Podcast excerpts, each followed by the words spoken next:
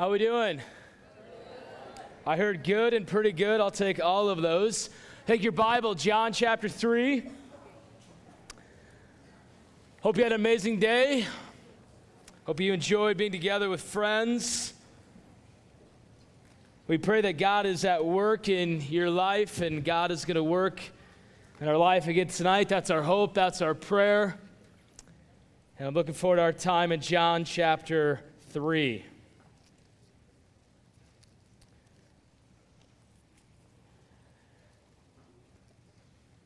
Being a dad is awesome.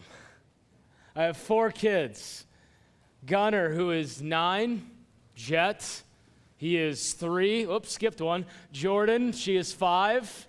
And uh, Riley, she is one. I love being a dad. Where my dads at out there? Okay, making sure. There you go.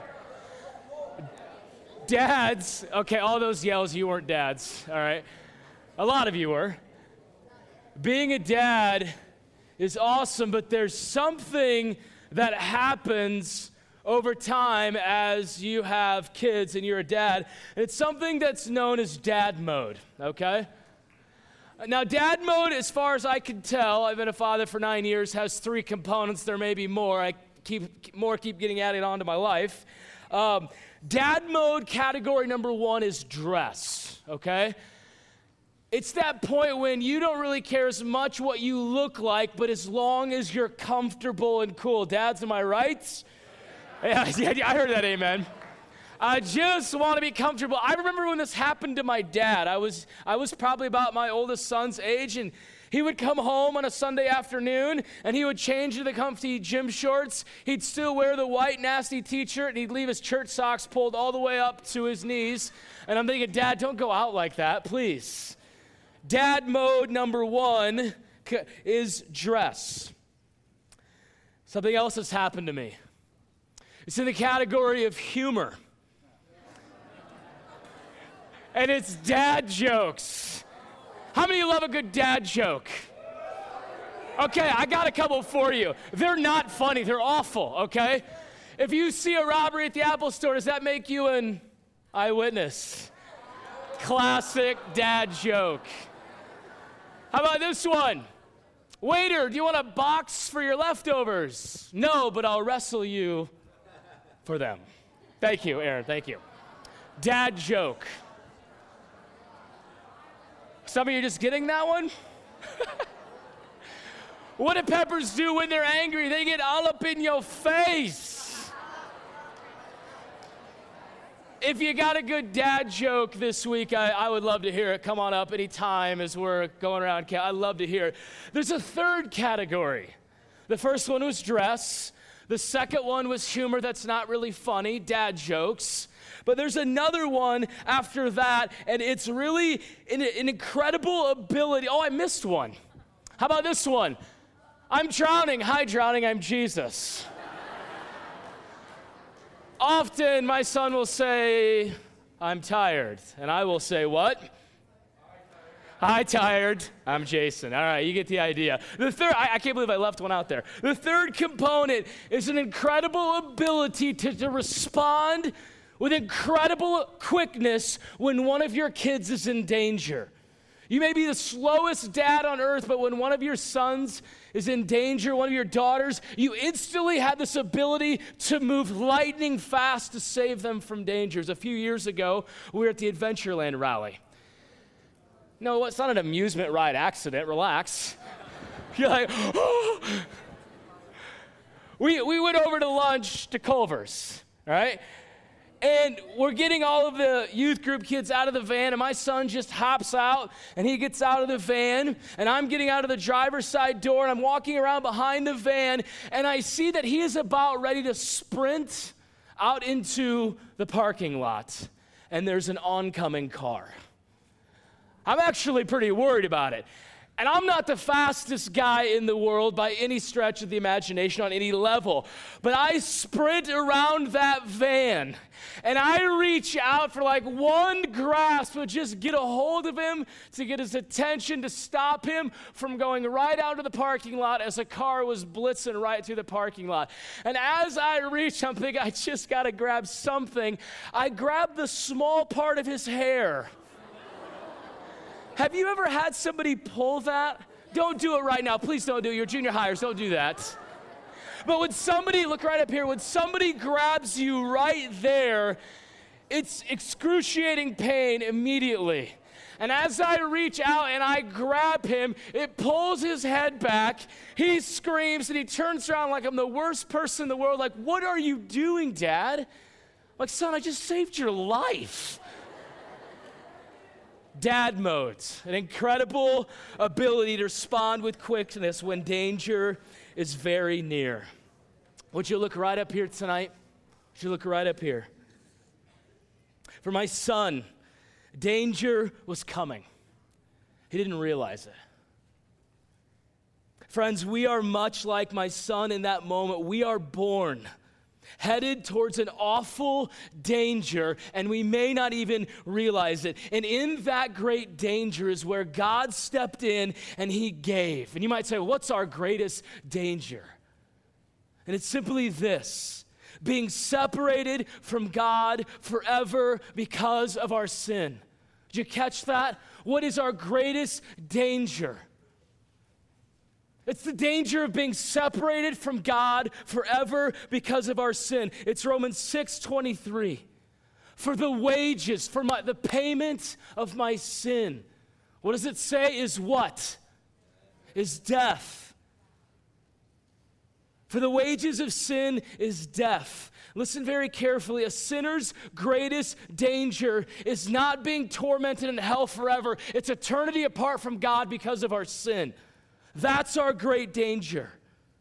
And as difficult as that is to hear, that's every single person. Just like the skit so beautifully illustrated, that's every single person who has been born. We've been born a sinner. And young people, apart from Christ, we are headed into eternity apart from Him for forever.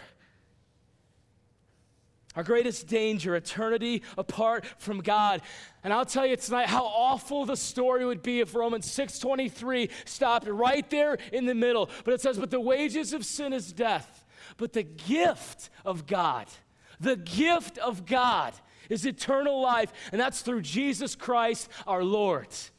It's an incredible hope that we have. So our giant tonight that we want to talk about is this. It's sin but it's the hope of salvation in Jesus Christ. And here's the big idea tonight in the midst of our greatest danger, being separated from God forever because of our sin, God stepped in, young people, and He gave. And He did something about it, and He gave us His perfect Son, Jesus Christ, so that we could be rescued and we can be forgiven. Amen? Some of you might say, well, why does that matter? Let me back that thought up even one spot earlier. Many of you, many of you know Jesus Christ by faith. Your sins have been forgiven. You have the hope of heaven. And so, your opportunity tonight, because you could say, I've heard this before, I know the gospel. I know that I've been saved. Would you do two things for me tonight? If you know Christ as your Savior, throughout this message, listen, but also pray. Because there might be somebody in your row from your church, your cabin, that you know as your peer, they don't know Jesus. And right now, their danger is being separated from God forever because of their sin if they were to die tonight. And so don't tune out thinking, I don't know if I need to, I don't need to listen to this. I'm saved. I'm on my way to heaven. I've been forgiven. I need you tonight. I need you to pray as you listen. And along the way, you ought to be saying, believer, thank you, God, for saving me. I didn't deserve it. So we've got, we've got some opportunities tonight to receive all of this. Why does this matter? Because that might be where some of you came into like, so what? All right. It's just religion, right? What is this? Why does this matter? I'm going to give you four truths that are really realities, four truths from God's word, and then end with our response. And number one, look here on the screen. We would ask, why does this matter? Because death is certain. My point tonight is not to scare, not to be morbid or depressing, but I'll tell you something death is certain. Told you last night I don't like math, I'm not very good at it, but death has an amazing track record. And guess what? As much as we don't like to talk about it, death has an invitation for each one of us. We don't like to think about it. But here's the reality tonight death brings a variety of thoughts for all of us. For some, it's uncertainty. For some, it might be fear. But, young people, death is coming for all of us. The writer of Hebrews, chapter 9, verse 27. And just as is appointed for people to die, how's it go? Once. And after this comes judgment. I want to tell you tonight no one is gaining more time in this life. No one is gaining more time. Every day we are losing time. And again, you might be saying, brother, you're being really depressing here. We're talking about death. But isn't it true every day that we live, are we one step closer to our death? Death is certain. The Bible speaks of that. I, find actually these words in Ecclesiastes to be confusing at first, but amazing as we understand them. Look on the screen. The writer of wisdom says, A good name is better than precious ointment, and the day of death than the day of birth. You're like, wait a minute, what? Is he saying that death is better than the day of birth? And then you go on to read a little bit further, and he says, It's better to go into a house of mourning than to a house of feasting. And I'm thinking, What? I mean, if there was an invitation tonight after chapel, and one cabin said, Hey, Pastor Jason, come on, we're just going to mourn in our cabin. And then there was a second invitation, it's like, Hey, come on over. Uh, we've got a lot of food and we're going to have a lot of fun before lights out. Uh, and then after lights out, we're going to you know, turn the lights off and go to sleep. But we're going to come over and have a little party. Which invitation would you take? The one that says, let's just, we're going to mourn, or the one that's having a party? Yeah, of course. And we look at this text. A day of death is better than the day of birth. It's better to go to a house of mourning, the house of feasting. What in the world is going on? But I love what the end of verse 2 says. Since that is the end of all mankind, and the living should take it to heart. What should we take to heart? The fact that this life is not forever. That's what we to take to heart. And it's actually good in a biblical sense to contemplate death. And when we walk into a funeral, we're reminded of that face up that one day I'm going to be in the casket and death is certain. And as awesome as birth is, death is better for the one who knows Jesus because you get to go be with him. And so we look at it like, what is going on here, Solomon? Oh, now I get it. When I view it through the, the, the shortness of this life and the sweetness of eternity with Jesus, death is certain. And, and I love the book of Ecclesiastes because I think it reminds us that we should live life backward. Like we should walk around backward. No, no, no. We should live life backwards, meaning we start with the uh, reality that I'm gonna die and we live in light of that. That's not morbid. But when I live, though this life is not all that there is and this life is short, that's gonna affect how I live right now. If I knew that I was going to die at the end of the week, that would affect how I live and what I do right now. That's why it's better to go to the house of mourning, the house of feasting, because we contemplate death and we don't like to think about this. Adults, teenagers, sometimes like to push it aside for whatever reason. My grandpa died this past May and he knew the Lord. I was talking with one of my neighbors. I've got a variety of neighbors that I'm praying come to know Christ. And my wife and I have been able to build good relationships with them. Was speaking to the man next door. He's about 10, 12 years older than me. Grew up around God's word, grew up in a home that taught God's word, but for whatever reason, he has rejected that.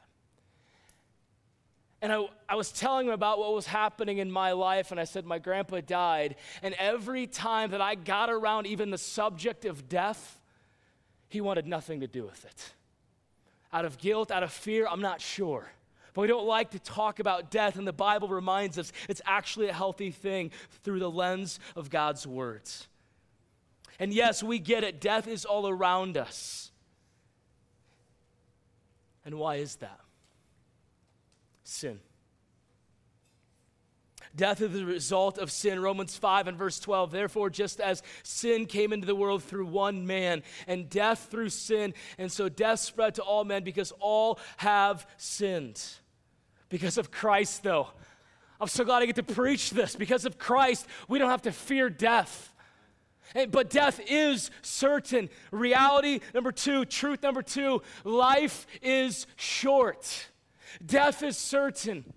Life is short. And the two verses that I just skipped by on the screen remind us that those who are wise will take into account that death is coming for us. Death is certain. Are you with me? Life is short. The Bible speaks of that. James chapter 4. Verse 14, you don't even know what, you, what, tomorrow will bring, what your life will be, but for you are like a vapor that appears for a little while and then vanishes. Job says the same thing in Job chapter 7. Young people, life is a vapor. And when you're in your teens and even your 20s, you think life is going to go on forever. And then all of a sudden you wake up and you're like, what? I'm 37? I got four kids. I picked up my son Thursday night. His birthday was Friday, and I had to just make sure I had it right in my mind because it was hard to believe. And I said, Gunnar, you're going to be nine? Are you sure? Get out the calculator. Let's do the math calculator. iPhone, okay? Come on now. Like, what is happening? Kids have a way of speeding up life. But when you're in teens, when you're in your teens and your 20s, you think that life is going to go on forever. Death is certain, life is short. Number three, eternity is forever. We've already been hinting at this. Can we talk about it just for a moment longer? Death is certain. Life is short, eternity is forever. And the Bible speaks very clearly of this reality. Eternity is coming. And I want to be gentle and bold and loving and kind. But I want to remind you that your eternity may start sooner than you realize. The question is this as we, as we move towards John chapter 3 where will you spend eternity? Are you hearing me tonight? Where will you, not, not the person beside you, not the person in front of you, not your mom, dad, you, your life, your hearts, where will you spend eternity? Have you ever tried to grasp eternity? It's like one of those mind busters. Like, well, how long is eternity? It goes on, and then it goes on, and then it, then it keeps going. How many would say eternity is a hard thing to get my mind wrapped around a little bit? Eternity is forever. Let's not make it too complicated. Number four, Sin is a reality for all of us. We've sung about that tonight. You've heard about that already throughout the day. You heard about it in Springboard, ninth graders. You heard it in the skit. Sin is a reality for all of us. And the Bible, again, is very clear that this is every person who has ever been born. It's Romans 3 23. I've already quoted this tonight. But it's the power of God's word, so let's say it again. For all have sinned, all, and they've fallen short of the glory of God. And we need Christ, young people. Listen very carefully. We need Christ because of our sin, not just so we can get out of hell. That's our punishment. Our sin is what Christ died for. That's you and me. We need Christ because of our sin. We're lost. We're helpless. We're hopeless. and we're separated from God with zero ability to save ourselves. Ephesians 2 is very clear. It says that I was dead in my sin. That's every person.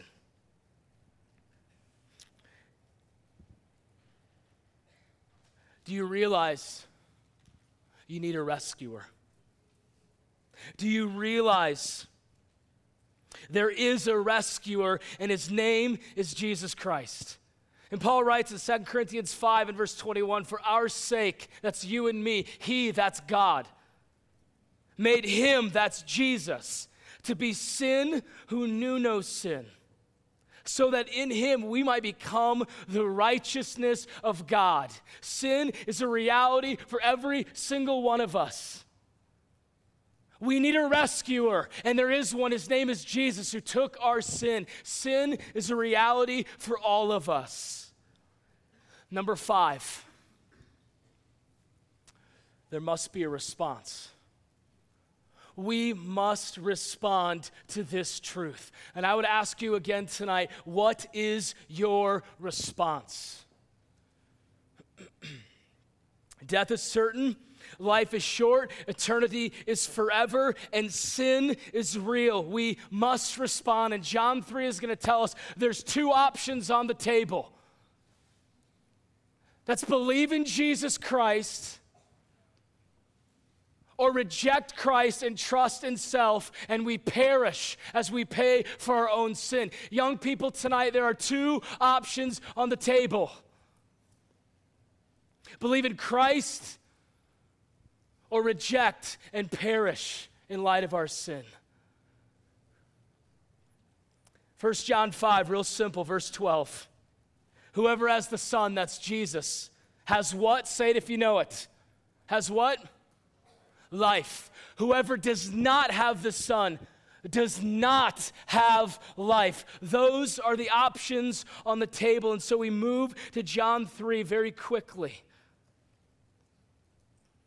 to give a little bit of direction further and how we should see we must respond. And I would ask you again, and I'm going to ask you later look right up here. Do you know Jesus Christ as your Savior? And I didn't say, do you know the facts about the Bible? I didn't say that. I didn't say, do you attend church? I didn't say, do you know about the Bible? Do you go to a good church? I didn't say, do you attend IRBC every year? I mean, do you have a real daily relationship with Jesus Christ because he has saved you and you are trusting in him for salvation? Two things out of John 3 that I need you to understand and hear even, even now. For those that know Christ, this ought to be a giant hallelujah the remainder of the service. It ought to be a giant adoration of who God is and what He's done in Jesus Christ. We need a little bit of direction. John 3 is going to help us. How we can know that we can be forgiven of our sins, have the hope of eternity with Jesus, and why we don't have to fear death. Number one, understand the giant love of God. We talked a little bit about this last night. You know John 3:16. For God so loved the world in this way, he gave his only Son, his one and only Son, so that everyone who believes in him will not perish, but have eternal life. Don't forget verse 17. For God did not send his Son into the world that he might condemn the world, but that, that the world might be saved through him. That's Jesus Christ. Understand the giant love of God. God gave God gave what was most precious. It said his one and only son, his one of a kind, his precious son was given. Some might say, look right up here because I think this is a pressing question that's often asked among teenagers. How do I know God really loves me? I mean, look at my life. How do I know that God really loves me? Look at this world. Look at this mess. How do I know that God really loves me? For God so loved the world that he gave what was most precious, his one and only Son. And I think when we consider this in human terms of the love a parent has for their child, it helps us get a little bit more magnitude of what was going on. Consider this further. When Jesus speaks about God giving of his one and only Son, yeah, it's about the intensity of his love.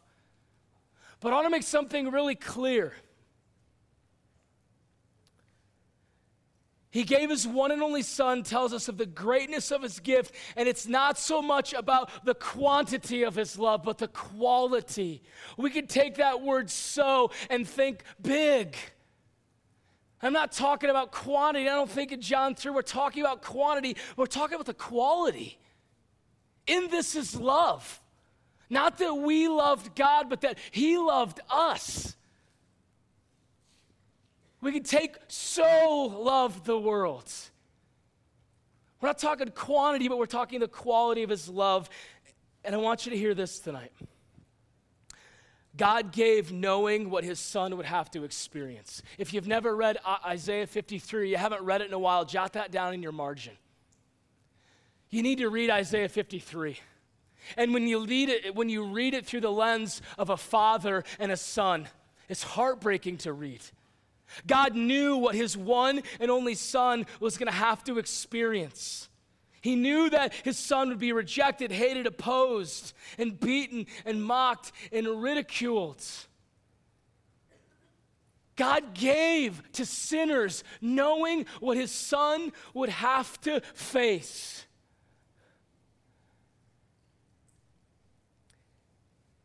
And God gave his precious gift to those who hated him. Go back to your Bibles, John 3, verse 19. This then is the judgment. The light has come into the world, and the people loved darkness, not Jesus. They loved darkness rather than light because their deeds were evil.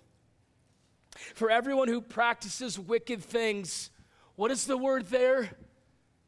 Hates the light God knew he was giving his precious only son, and he knew to whom he was giving it to, and yet he still gave. We were against God. We were born that way. We hated God, not neutral. We didn't want him. We were rejectors of God. He knew that and he gave. I think it was on my son's fourth or fifth birthday. I don't remember what, but it was on his birthday. And Ankeny was doing their big Summerfest 4th of July parade. And we had just had our second kid being born. And so all of that was going on in the house. And I thought, well, I'll take Gunner and him and I, we'll go to the parade and allow my wife and baby to kind of just chill out and relax. So we go to the parade. You've ever been to the Ankeny parade, it's packed full with people for miles. I don't know why, it's just a parade. And halfway through the parade, I look up and I can't find my son. And I'm thinking, oh, he's probably just over here, or maybe he's just over here. Maybe he's with my, nope, he's not there. And a little bit more time begins to go by. And parents, you maybe have had this feeling before when you can't find your kid. I started to panic. I can't find him, and all as I see is people everywhere, but not my son. I see hundreds and hundreds of people. I'm thinking, where is this five year old? Where is he? This is my son. And we were there with a bunch of people from our church and our family, and they kind of just started to sense what was going on. And we split up, and we were going up and down the street. We're looking for my son. And every moment that goes by, I'm thinking, this is awful. This is the worst feeling that I've ever had. I'm also thinking, I'm losing my son on his birthday? I mean, what kind of dad am I? And pretty soon my dad comes running towards me. He's like, I got him. I found him. Like, where was he? He was going to the bathroom behind the school by himself. I, I wasn't sure what to do, but there were certainly tears. And as my son was lost, I'm thinking, who might have him? What are they going to do to him? All of these fear thoughts of what is going to happen to my son. And God knew what would happen to Christ as he would come to die on a cross for sinners, people who were against him. God knew all of that. Is that not a giant love? That he would give his one and only son. How deep is God's love?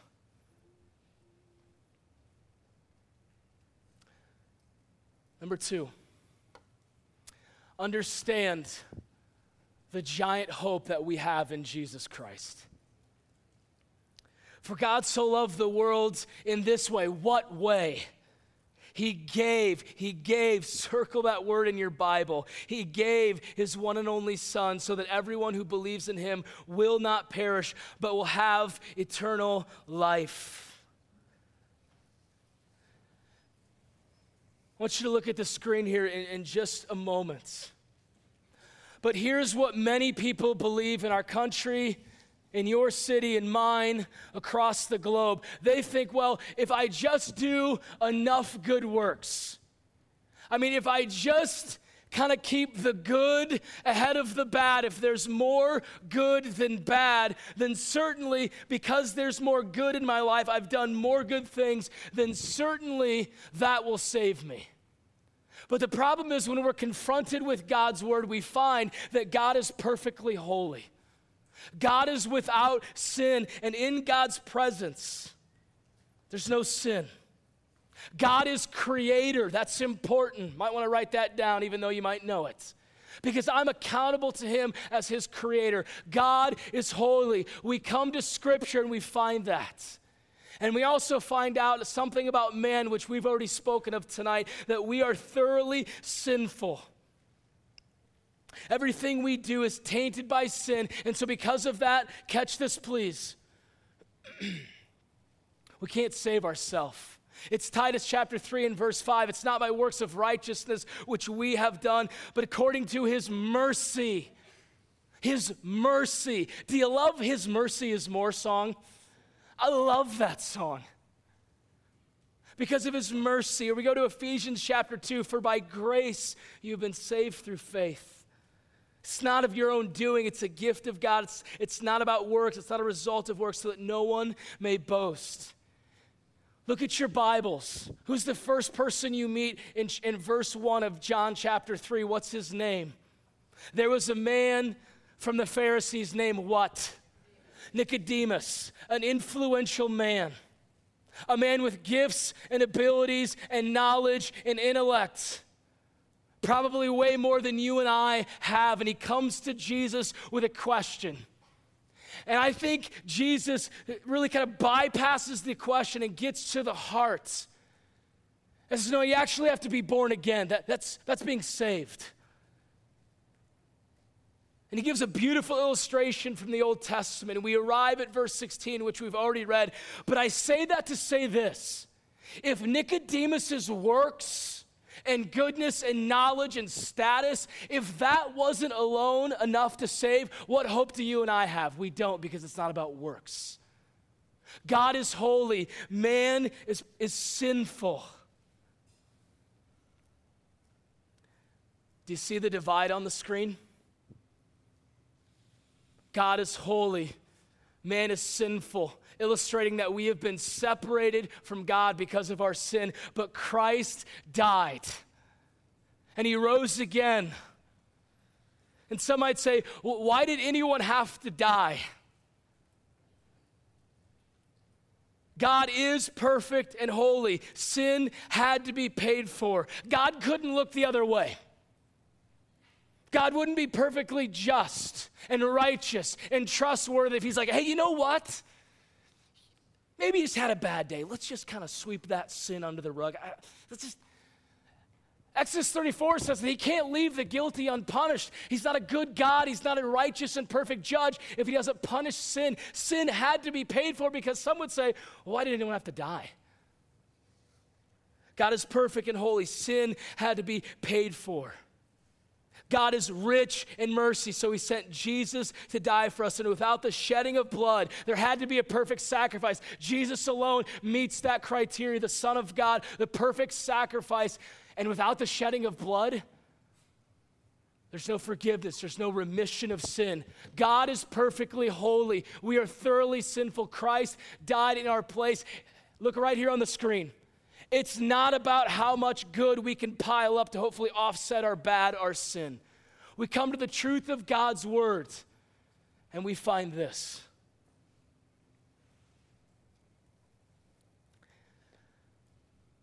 You might say, well, that's really good knowledge. Thanks.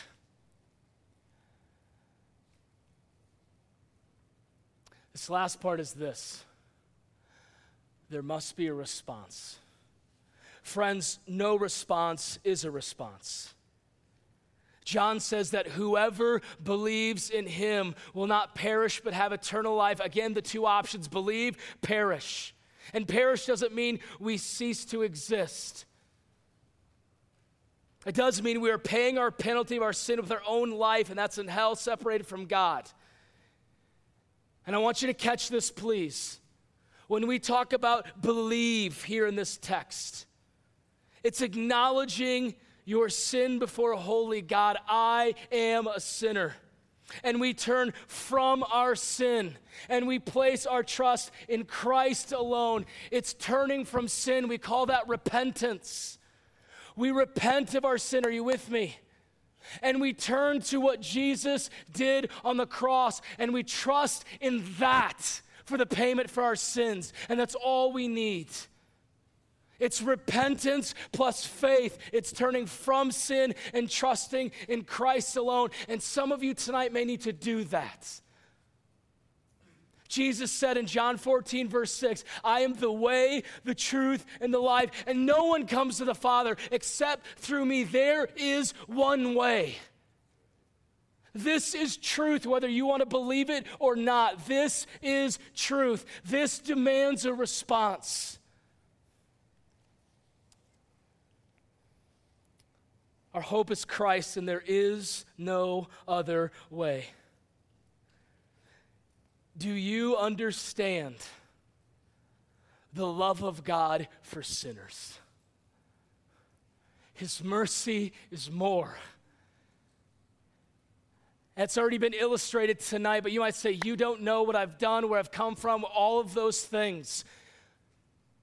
You can't outrun His mercy, you can't outrun His grace. That when we turn from our sin, in repentance and we trust in Christ alone, hallelujah, you can be saved. Do you understand the love of God for sinners? Do you understand tonight our only hope is trusting in Christ alone for the forgiveness of our sins? Many of you,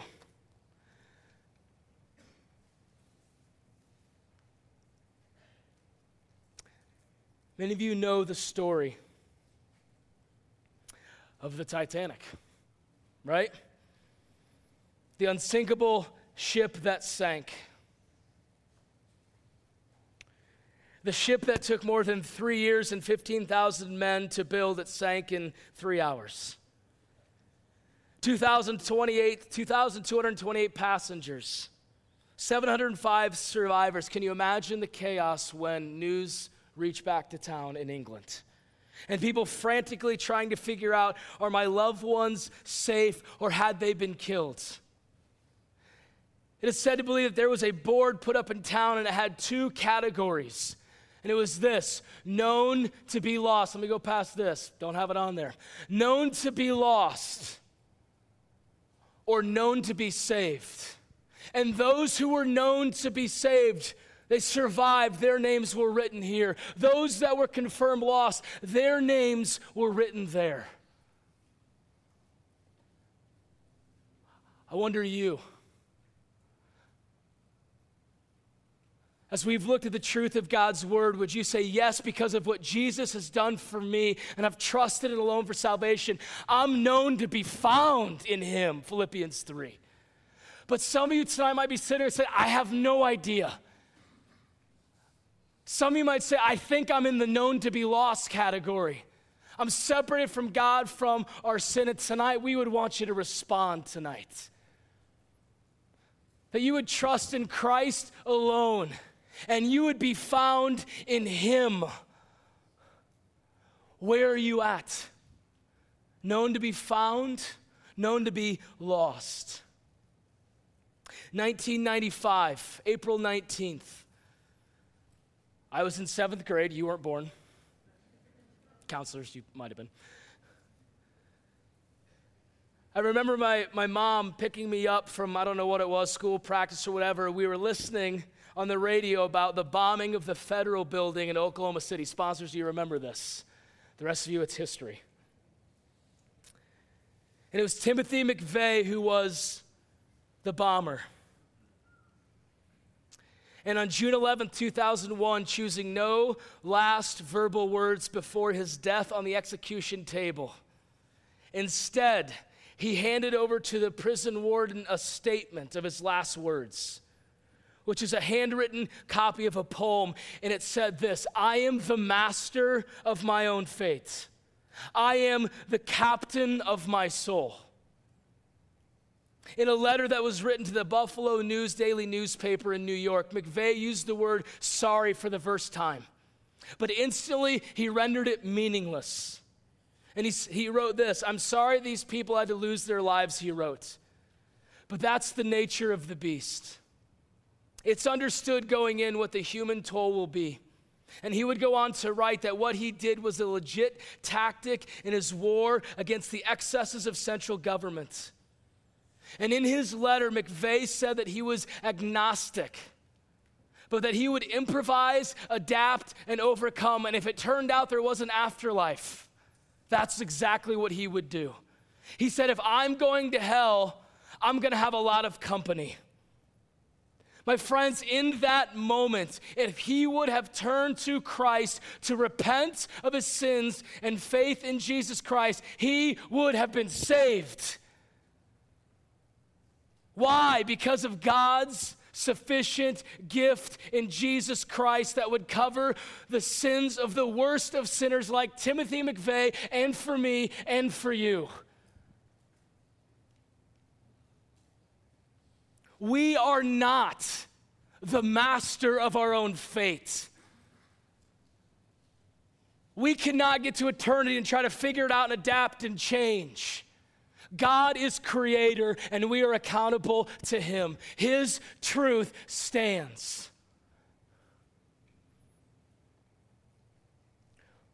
What's your response to the good news? We've said this Death is certain, life is short, eternity is forever. Sin is a reality for all of us. We must respond. We have to understand the giant love of God and the giant hope in Jesus Christ. What's your response? Would you bow your head, please? With no one looking around and no one talking, your response tonight might be I don't know. I don't know if I know Jesus as my Savior. I'm uncertain that if I were to die tonight, where I'd spend eternity. I don't know if my sins are forgiven, but I've heard you tonight from John chapter 3 and other passages. And I want to respond. And my friend, you can take care of that tonight. If you don't know Christ as your Savior in love, we would ask you would you respond to Jesus? You're not responding to me. You're not responding to your counselor, to camp, or whatever. You are responding to what you heard from the truth of God's word. Would you respond tonight? You can know for sure your sins are forgiven. You can know for sure that you can be rescued from your sin and be brought into a relationship with Jesus Christ. Think about that a relationship with Christ. And we don't have to fear death for those who repent and trust in Christ alone. Keep listening, will you? Heads bowed, eyes closed. There may be a second category tonight who say, I don't know I don't know if I'm ready to respond, but I do have questions. And I just love a loving ear. that I could bounce some questions off. Some of this might be brand new. You've got a counselor who would love to just sit with you. And even if you're uncertain, you're not sure if you're ready to respond, but you've got more questions, man, talk with them tonight. And as we close, we're going to sing. And counselors, if you have a young person who, who steps out, just follow them to the back. And camper, your counselor will follow you. He'll go out and they'll meet with you, they'll point you to truth. But tonight you can be forgiven in Jesus Christ. When we turn from our sin and trust in Him, would you respond? Death is certain. Life is actually really, really short. Eternity's forever, but there's good news in Jesus Christ. If you know Jesus Christ, in a moment as we sing, worship. Worship. With heads bowed and, and eyes closed. In just a moment, I'm going to ask you to stand. And young people, it's so important as we stand that we're quiet. We don't start talking to one another. We don't want to distract from what God may be doing in somebody's heart. But stand quietly. Chad will lead us in a song. And if you need to respond as we sing, just go to the back. Your counselor will follow you out. And I would say, don't wait. Respond to Jesus Christ. I know for sure that your sins are forgiven and you are right with Him. Would you stand quietly as we sing?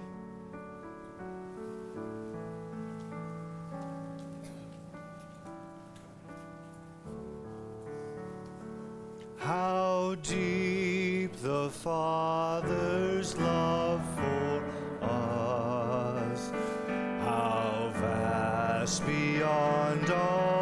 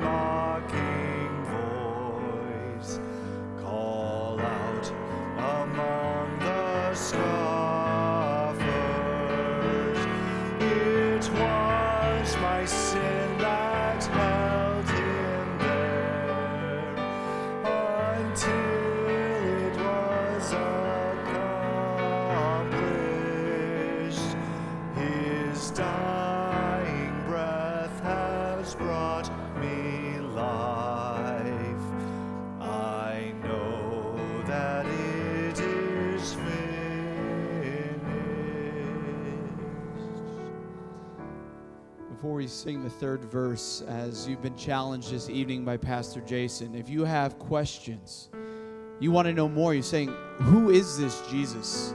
Can I really have forgiveness of my sins? Yes, you can. And God's word shares that with us. If you know you're a sinner and you're on your way to hell, and you want to cry out to God, and, and maybe you, you'd like some help, someone to help walk you through that your counselors are here for you. So, as we sing this last verse, if that's a need that you have, look at your counselor, grab them. You'll make your way over to Jensen upstairs. You'll have plenty of time to talk with them. They'll take God's word and show you from God's word how you can have forgiveness of your sins and be made right with God. So, don't wait. We know that life is short. So, as we sing this third verse, if that's a need in your heart, grab your counselor and go. You won't miss anything. And tonight, you can have eternal life you can have fellowship, a relationship with God.